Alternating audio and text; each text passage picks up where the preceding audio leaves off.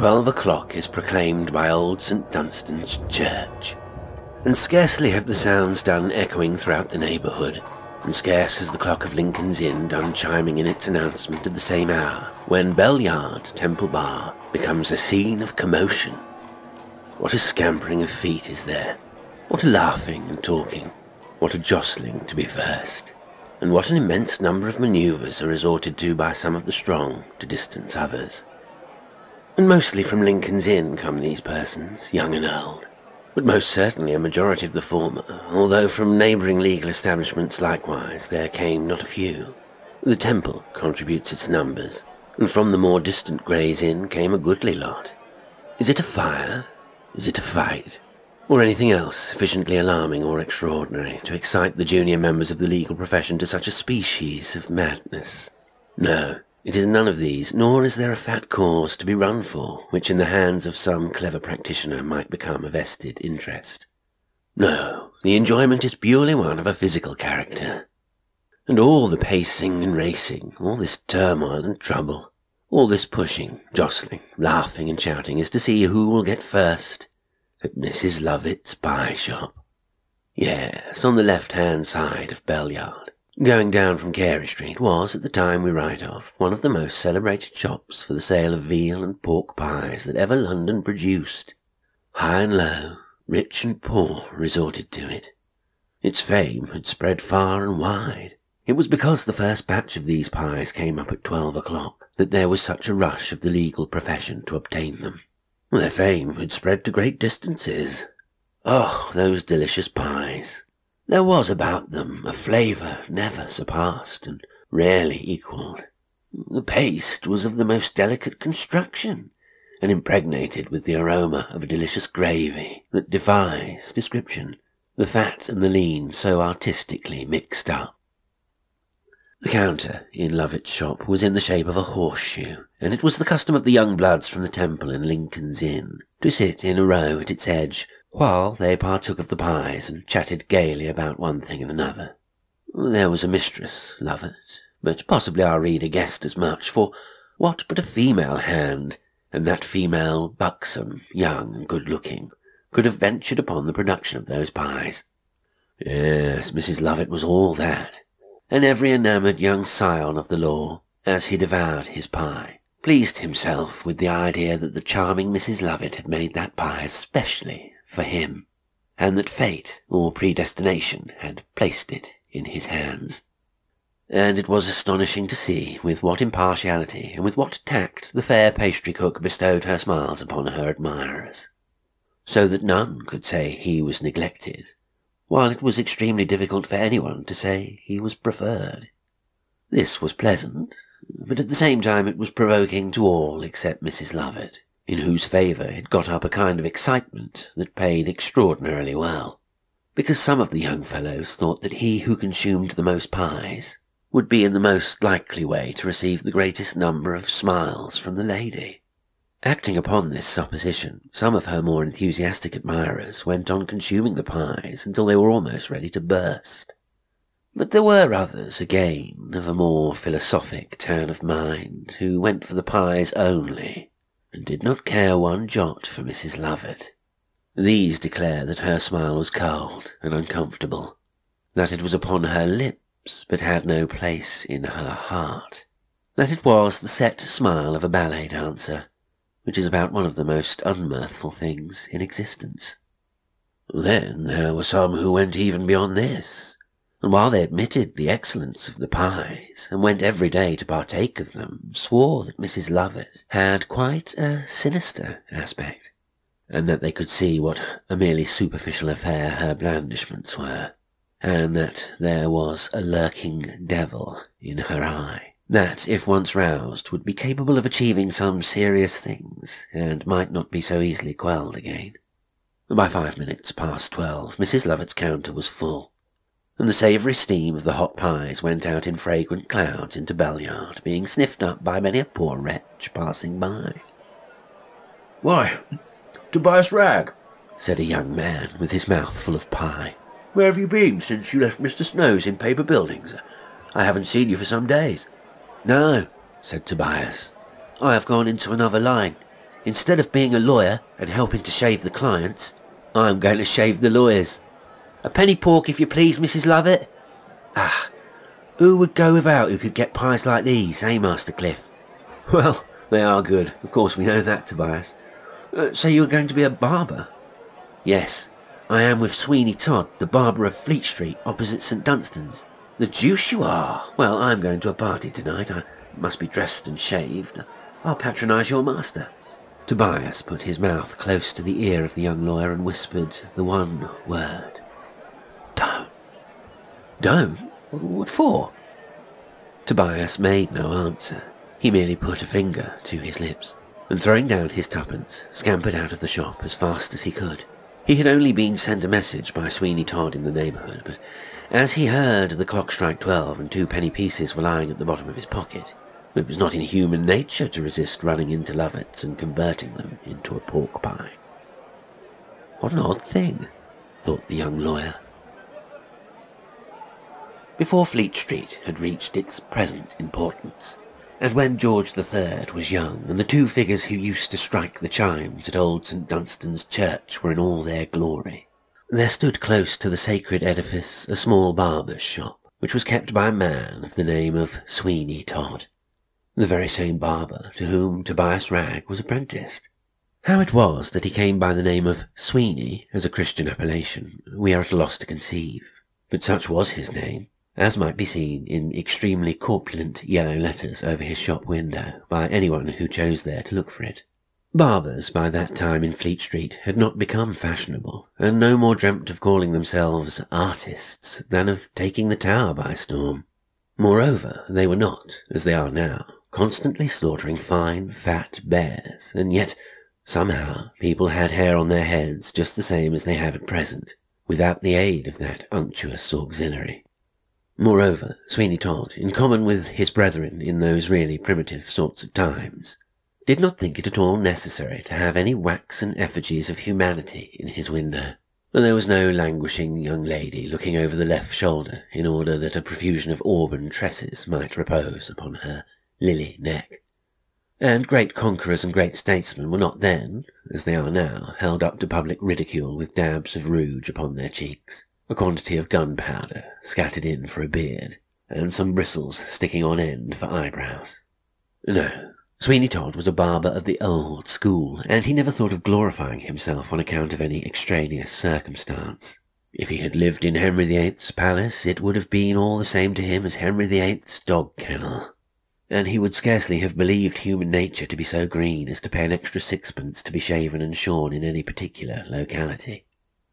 A long pole, painted white, with a red stripe curling spirally round it, projected into the street from his doorway, and on one of the panes of glass in his window was presented the following couplet. Easy shaving for a penny, as good as you will find in any. We do not put these lines forth as a specimen of the poetry of the age. They may have been the production of some young Templar, but if they were a little wanting in poetic fire, that was amply made up by the clear and precise manner in which they set forth what they intended. The barber himself was a long, low-jointed, ill-put-together sort of fellow, with an immense mouth and such huge hands and feet that he was, in his way, quite a natural curiosity. And what was more wonderful, considering his trade, there never was seen such a head of hair as Sweeney Todd's. we know not what to compare it to. Probably it came nearest to what one might suppose to be the appearance of a thick set hedge, in which a quantity of small wire had got entangled. In truth, it was the most terrific head of hair. And as Sweeney Todd kept all his combs in it, some said his scissors likewise. When he put his head out of the shop door to see what sort of weather it was, he might have been mistaken for some Indian warrior with a very remarkable headdress. He had a short, disagreeable kind of unmirthful laugh, which came in at all sorts of odd times when nobody else saw anything to laugh at at all, and which sometimes made people start again, especially when they were being shaved, and Sweeney Todd would stop short in that operation to indulge in one of these cachinnatory effusions. It was evident that the remembrance of some very strange and out of the way joke must occasionally flit across him, And then he gave his laugh, but it was so short, so sudden, striking upon the ear for a moment and then gone, that people have been known to look up to the ceiling and on the floor and all round them to know from whence it had come, scarcely supposing it possible that it proceeded from mortal lips. Mr. Todd squinted a little to add to his charms, and so we think that by this time the reader may in his mind's eye see the individual whom we wish to present to him. Some thought him a careless enough, harmless fellow, with not much sense in him, and at times they almost considered he was a little cracked. But there were others, again, who shook their heads when they spoke of him, and while they could say nothing to his prejudice except that they certainly considered he was odd, yet when they came to consider what a great crime and misdemeanour it really is in this world to be odd, we shall not be surprised at the ill odour in which Sweeney Todd was held. But for all that, he did a most thriving business. It was so handy for the young students in the temple to pop over to Sweeney Todd's to get their chins new rasped, so that from morning to night he drove a good business, and was evidently a thriving man. And there was only one thing that seemed in any way to detract from the great prudence of Sweeney Todd's character, and that was that he rented a large house, of which he occupied nothing but the shop and the parlour, leaving the upper part entirely useless, and obstinately refusing to let it on any terms whatever. Such was the state of things AD 1785 as regarded Sweeney Todd. His young apprentice, Tobias Ragg, was returning to his master's shop when he thought he heard from within a strange, shrieking sort of sound. On the impulse of the moment, he recoiled a step or two, and then, from some other impulse, he dashed forward at once and entered the shop. The first object that presented itself to his attention, lying upon a side table, was a hat, with a handsome gold-headed walking cane lying across it. The armchair in which customers usually sat to be shaved was vacant, and Sweeney Todd's face was just projected into the shop from the back parlour, wearing a most singular and hideous expression.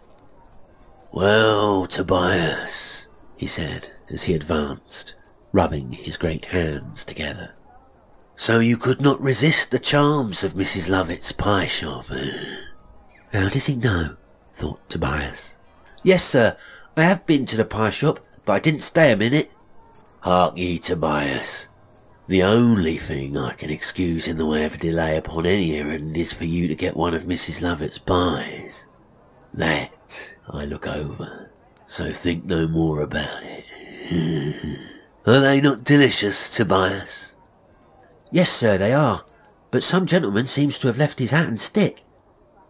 Yes, said Sweeney Todd. Indeed he has.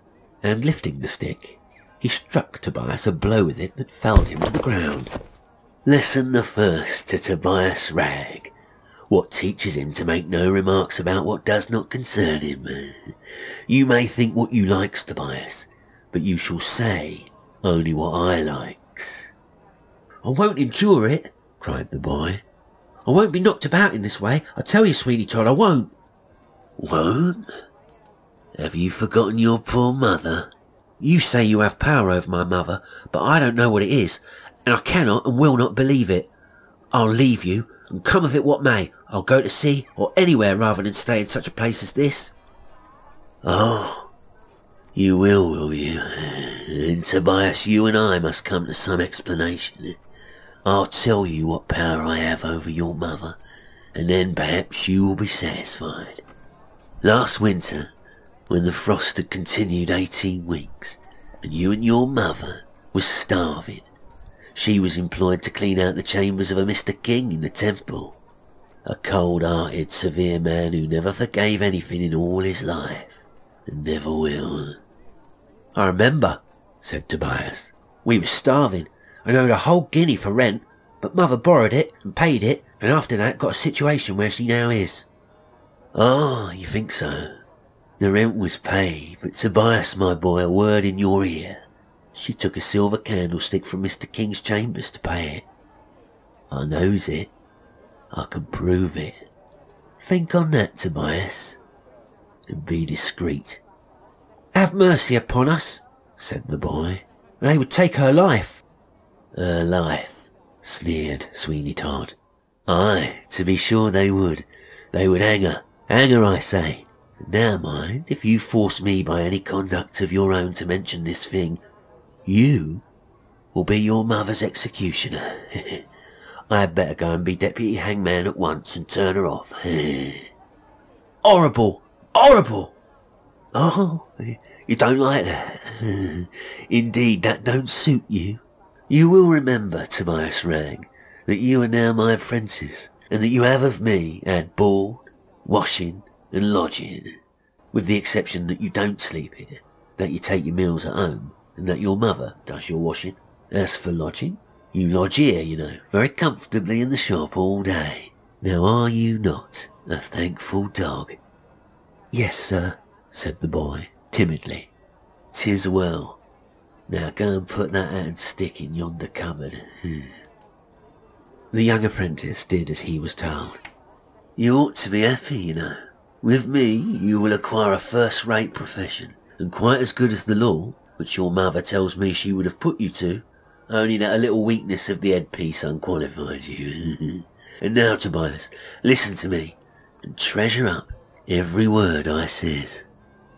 Yes, sir. I'll cut your throat from ear to ear if you repeat one word of what passes in this shop. You understand me? I'll cut your throat. Sweeney Todd rose from his seat, and opening his huge mouth, he looked at the boy for a minute or two in silence, as if he fully intended swallowing him, but had not quite made up his mind where to begin.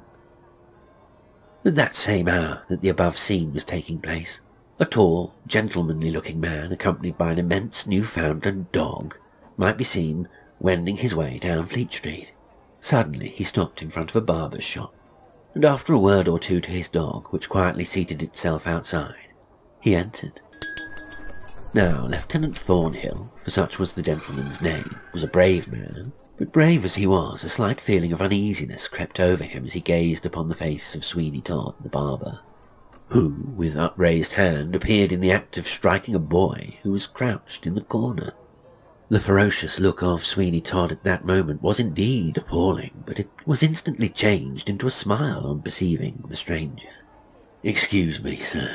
I was just endeavouring to impress upon the boy how much better it would be for his future welfare if he were to take pattern by me and devote his few spare hours in reading the Bible. take a seat, sir. Thornhill seated himself in a large armchair, Todd stropping his razor and darting his serpent-like orbs on the customer. One minute, sir, said Todd, with a bland smile. I cannot but fail to notice you appear to be somewhat bronzed. Have you perchance been sailing under sunny skies? Yes, I have, and have only now lately come up the river from an Indian voyage. By the by, can you inform me where a person named Oakley, a spectacle maker, resides? It is somewhere in this neighbourhood. I have a small packet which has been entrusted to me to deliver to one of the family. At this, Todd's eyes sparkled. Sir, you could not have asked a better person than myself. Then turning to the boy, he said, Here, dear boy, take twopence, go to Mrs. Lovett's and buy two of those nice pies that you enjoy so much. Don't hurry back. Say half an hour. Todd chased the boy out of the shop and Thornhill mildly reminded him that he wished to be shaved and that he was in some haste, having an errand to run. Of course, sir, you want to be shaved, and it is well you have come here, for there ain't a shaving shop in the city of London, though I says it myself, that ever thinks of polishing anybody off as I do. Very good. Now, sir, continued Todd, as he mixed up a lather, the man you seek is John Oakley, the spectacle maker in Fore Street. He keeps a little shop with two windows, and he has a daughter named Joanna that the young bloods call the Flower of Fore Street. oh, poor thing, do they? Now, confound you, what are you laughing at? What do you mean by that? Oh, didn't you say, oh, poor thing? Just turn your head a little on one side, sir, that'll do. Damn it, what do you mean by putting the brush in my mouth? Oh, forgive me, sir, but as your beard is so strong, I'll just step into the next room for another razor. Sweeney Todd walked into the back parlour and closed the door. There was a strange sound, suddenly compounded of a rushing noise, and then a heavy blow. Immediately after which, Sweeney Todd emerged from his parlour and, folding his arms, he looked upon the vacant chair where his customer had been seated. But the customer was gone, leaving not the slightest trace of his presence behind, except his hat. Thornhill had disappeared. Oh, What's that? said Todd. for I heard a noise. And there was indeed a loud barking and scratching at the door. Todd, with ghastly face, peered over the shop blind and perceiving the man's dog, seized a stout cudgel with the intention of inflicting summary vengeance. And opening the door for that purpose, he was instantly capsized by the noble animal who bounded into the shop. The dog, after sniffing in every hole and corner, set up a dismal howl. Todd, who detested dogs and had in the meantime fastened himself in his room, staggered back in terror as he saw the dog seize Thornhill's hat and rush out with it into the street. The next day, and the earliest dawn of morning was glistening on the masts, the cordage, and sails of a fleet of vessels lying below Sheerness. Over the taffrail of one, in particular a large-sized merchantman which had been trading in the Indian seas, two men were leaning. One of them was the captain of the vessel, and the other a passenger, Colonel Jeffrey, who intended leaving that morning. They were engaged in earnest conversation, and the captain, as he shaded his eyes with his hand and looked along the surface of the river, said, in reply to some observation of his companion, I'll order my boat the moment Lieutenant Thornhill comes on board. I call him Lieutenant, although I have no right to do so because he has held that rank in the King's service, but when young was cashiered for fighting a duel with his superior officer. And the service has lost a good officer, said the other. Oh, it has indeed. Uh, a braver man never stepped, nor a better officer, but you see they have certain rules in the service and everything is sacrificed to maintain them. I can't think what keeps him. He went yesterday afternoon and said he would pull up to the temple stairs because he wanted to call on somebody by the waterside, and after that he was going to the city to transact some business of his own, and that would have brought him nearer here, you see. He's coming, said the other. Well, what makes you think that? Because I see his dog. There, don't you see? Swimming in the water. Towards the ship. I cannot imagine. I can see the dog, certainly, but I can't see Thornhill, nor is there any boat at hand. I, I know not what to make of it. Do you know, my mind misgives me that something has happened amiss. Poor dog seems exhausted. Then, addressing the crew, he shouted, Lend a hand there to Mr. Thornhill's dog, some of you. And in a suppressed voice, he said to his companion, Why, look, it's a hat he has in his mouth. The dog made towards the vessel, and as with the assistance of the seaman he reached the deck, he sank down upon it in a state of exhaustion, with the hat still in his grasp. As the animal lay, panting upon the deck, the sailors looked at each other in amazement. And there was but one opinion among them all now, and that was that something very serious had happened to Mr. Thornhill. I dread, said the captain, an explanation of this occurrence. What on earth can it mean? That's Thornhill's hat, and here is Hector. Give the dog some meat and drink directly. He seems thoroughly exhausted. The dog ate sparingly of some food that was put before him, and then, seizing the hat again in his mouth, he stood by the side of the ship and howled piteously. Then he put down the hat for a moment, and walking up to the captain, he pulled him by the skirt of his coat. You understand him, said the captain to the passenger. Something has happened to Thornhill, I'll be bound, and you see the object of the dog is to get me to follow him to see what it's about. Think you sir? It is a warning, if it be such at all, that I should not be inclined to neglect, and if you will follow the dog, I also accompany you. There may be more in it than we think of, when we look how anxious the poor beast is.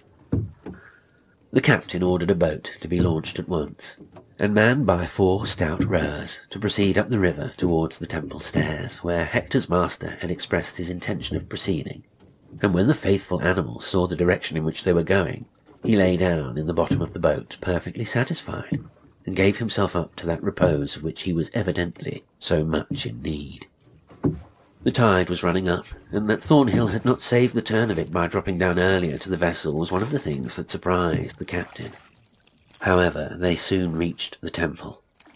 The dog, who until then had seemed to be asleep, suddenly sprang up and, seizing the hat again in its mouth, rushed on shore and was closely followed by the captain and colonel.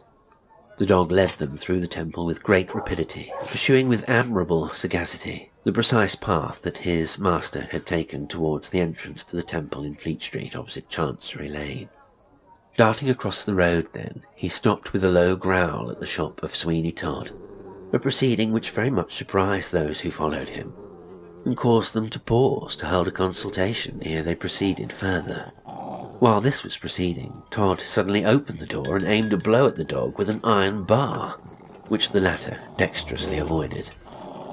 But not that the door was suddenly closed again, he would have made Sweeney Todd regret such an interference. We must inquire into this, said the captain. There seems to be a mutual ill will between that man and the dog. They both tried to enter the barber's shop, but it was fast on the inside, and after repeated knockings, Todd called from within, saying, I won't open the door while that dog is there. He is mad, or he has a spite against me. I don't know nor care which. It's a fact. That's all I'm aware of. I will undertake, said the captain, that the dog shall do you no harm, but open the door, for him we must come, and will. I will take your promise, said Sweeney Todd, but mind you keep it, or I shall protect myself and take the creature's life. So if you value it, you had better hold it fast. The captain pacified Hector as well as he could, and likewise tied one end of a silk handkerchief round his neck, and held the other firmly in his grasp, after which Todd, who seemed to have some means from within of seeing what was going on, opened the door and admitted his visitors. Well, gentlemen, shaved or cut or dressed, I am at your service. Which shall I begin with? The dog never took his eyes off Todd but kept up a low growl from the first moment of his entrance. That's rather a remarkable circumstance, said the captain. But this is a very sagacious dog, you see, and he belongs to a friend of ours who, most unaccountably, has disappeared. Has he really? said Todd. And what is it you require of me? We want to know if anyone having the appearance of an officer in the Navy came to your shop yesterday. Uh, I can't say as there was, replied the barber. In fact, trade has been rather dull of late. Law, sir, said Tobias. You forget the seafaring gentleman what come in. You know, sir. so I do, said Todd. Will you excuse me a moment, gentlemen? Tobias, my lad, I just need you to lend me a hand in the parlour. Tobias followed Todd very unsuspectingly into the parlour, but when they got there and the door was closed, the barber sprang upon him like an enraged tiger, and grappling him by the throat, he gave his head such a succession of knocks against the wainscot that the captain and the colonel must have thought that some carpenter was at work. Then he tore a handful of his hair out, after which he twisted him round and dealt him such a kick that he was flung sprawling into the corner of the room, and then, without a word, the barber walked out again to his customers and bolted his parlour door on the outside, leaving Tobias to digest the usage he had received at his leisure, and in the best way he could. Todd returned to his visitors. Yes, your friend is a rather good-looking man, though, weather-beaten with bright blue eyes and rather fair hair. Yes, yes, the same. I remember now. To be sure, he came here, and I shaved him, and Polished him off. what do you mean by polishing him off? Brushed him up a bit and made him tidy. He said he had got somewhere to go in the city and asked me the address of a Mr. Oakley, a spectacle maker. I gave it to him and then he went away. But as I was standing at my door about five minutes afterwards, it seemed to me, as well as I could see the distance, that he got into some row near the market. Did this dog come with him? A dog came with him, but whether it was that dog or not, I don't know. And that's all you know of him. You never spoke a truer word in your life, said Sweeney Todd, as he gently stropped a razor upon his great horny hand. This seemed something like a complete fix, and the captain looked at Colonel Jeffrey, and the colonel at the captain for some moments in complete silence. The dog had watched the countenances of all parties during the brief dialogue, and twice or thrice he had interrupted it by a strange, howling cry. I'll tell you what it is, said the barber. If that beast stays here, I'll be the death of him. I hates dogs, detests them, and I tell you as I told you before, if you value him at all, you'll keep him away from me. You say you directed the person you described to us where to find a spectacle maker named Oakley. We happen to know that he was going in search of such a person, and as he had property of value about him, we will go there and ascertain if he reached his destination. It is in Fore Street. You cannot miss it. The dog, when he saw they were about to leave, grew furious, and it was with the greatest difficulty they succeeded by main force in getting him out of the shop. But he contrived to get free of them, and darting back, he sat down at Sweeney Todd's door, howling most piteously. They had no resource but to leave him, intending fully to call as they came back from Mr. Oakley's. And as they looked behind them, they saw that Hector was collecting a crowd round the barber's door. They walked on until they reached the spectacle makers. There they paused, for they all of a sudden recollected that the mission Mr. Thornhill had to execute there was of a very delicate nature, and one by no means to be lightly executed or even so much as mentioned, probably, in the hearing of Mrs. Oakley.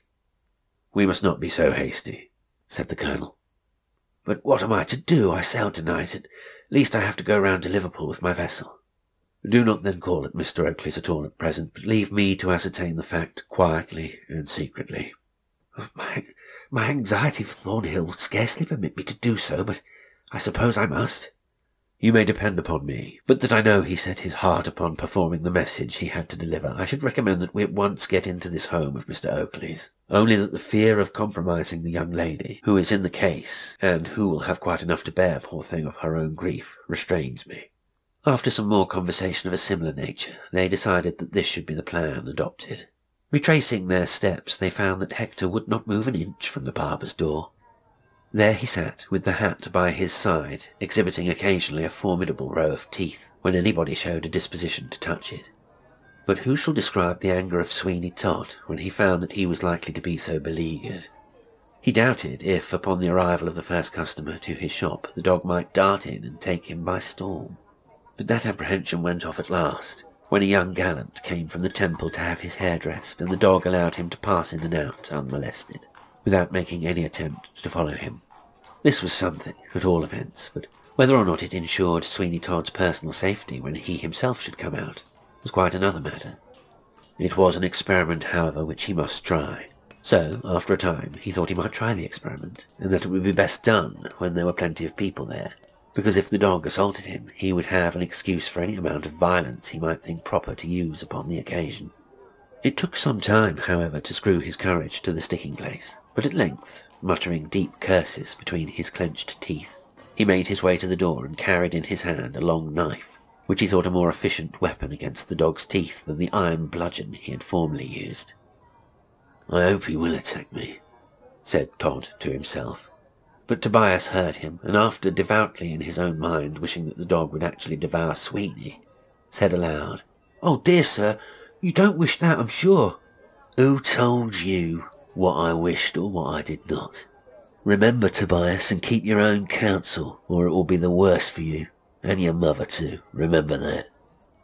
Then the barber went cautiously out of his shop door. We cannot pretend to account for why it was so, but as faithful recorders of facts, we have to state that Hector did not fly at him.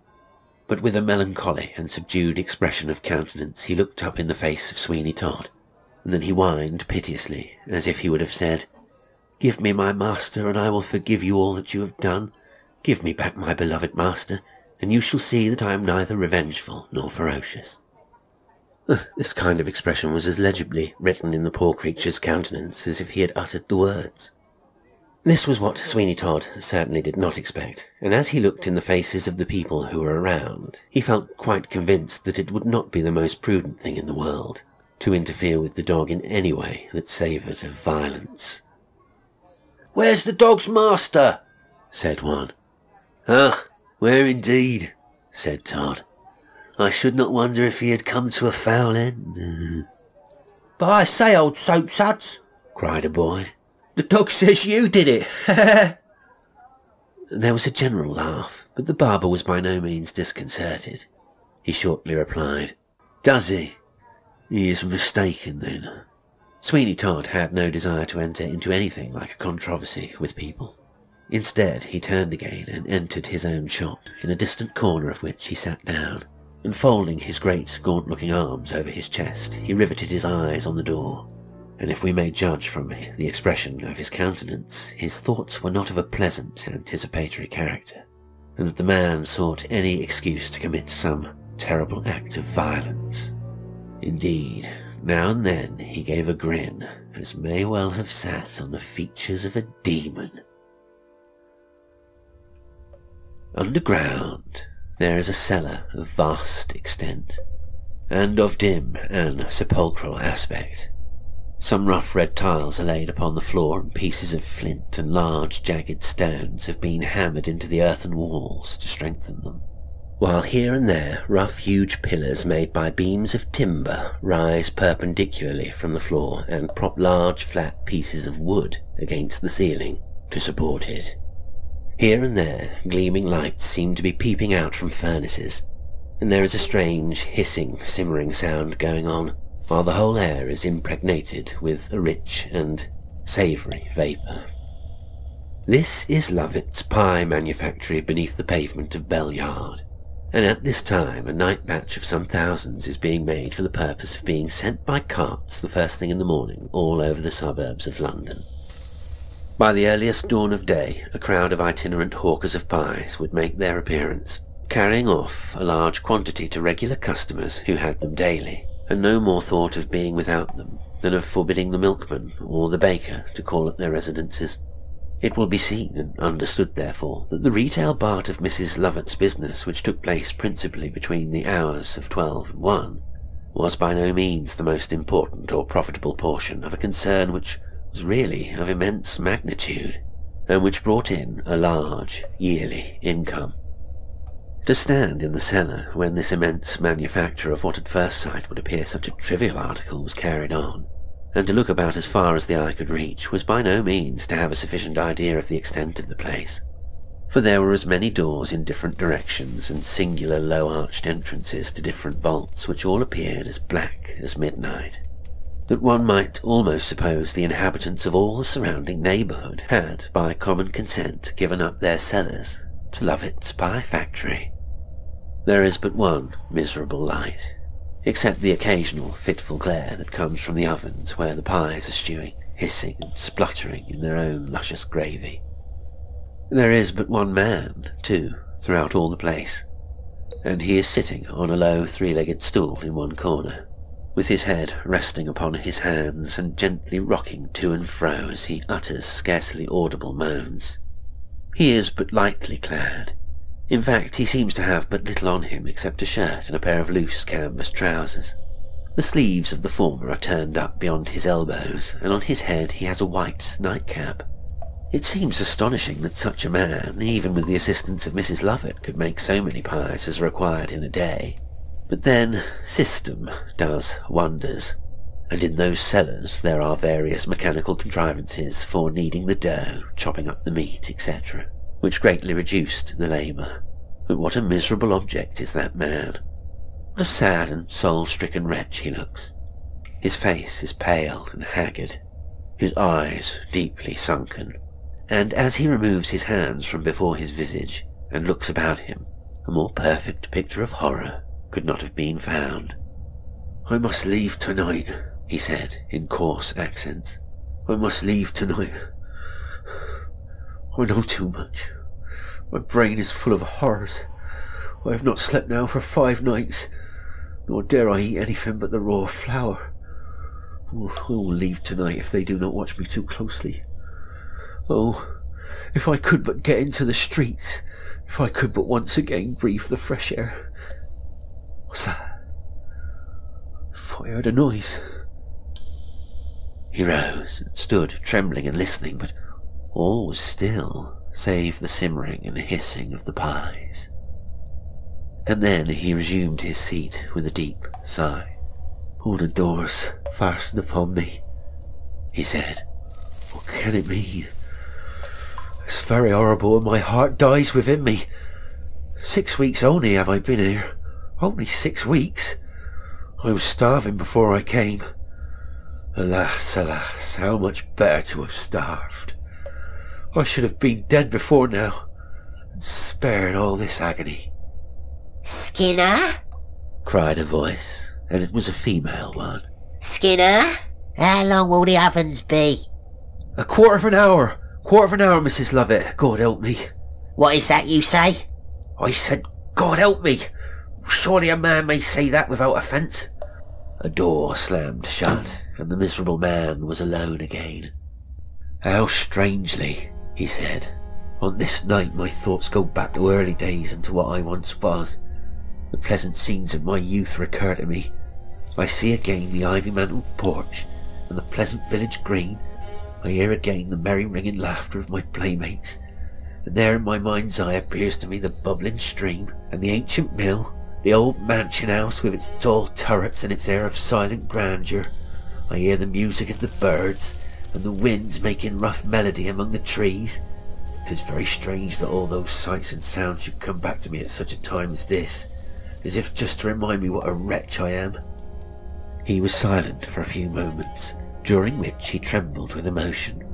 Then he spoke again, saying, Thus the forms of those whom I once knew, and many of whom have gone already to the silent tomb, appear to come thronging round me. They bend their eyes momentarily upon me, and with settled expressions show acutely the sympathy they feel for me. I see her, too, who first in my bosom lit up the flame of soft affection.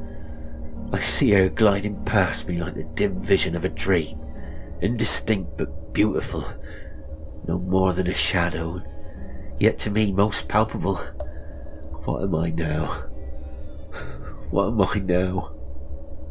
He resumed his former position with his head resting upon his hands. He rocked himself slowly to and fro, uttering those moans of a tortured spirit which we have before noticed. But, see, one of the small arch doors open. In the gloom of those vaults, and a man in a stooping posture creeps in. A half mask is upon his face, and he wears a cloak, but both his hands are at liberty. In one of them he carries a double-headed hammer with a powerful handle of about ten inches in length. He has probably come out of a darker place than the one into which he now so cautiously creeps, for he shades the light from his eyes as if it were suddenly rather too much for him. And then he looks cautiously round the vault until he sees the crouched up figure of the man whose duty it is to attend to the ovens. From that moment he looks at nothing else, but advances towards him steadily and cautiously. It is evident that great secrecy is his object, for he is walking on his stocking soles only, and it is impossible to hear the slightest sounds of his footsteps. Nearer and nearer he comes, so slowly, and yet so surely towards him, who still keeps up the low moaning sound, indicative of mental anguish. Now he is close to him, and he bends over him for a moment with a look of fiendish malice. It is a look which, despite his mask, glances full from his eyes. And then, grasping the hammer tightly in both hands, he raises it slowly above his head and gives it a swinging motion through the air. There is no knowing what induced the man that was crouching on the stool to rise at that very moment, but he did so, and paced about with great quickness. A sudden shriek burst from his lips as he beheld so terrific an apparition before him. But before he could repeat the word, the hammer descended, crushing into his skull, and he fell lifeless, without a moan.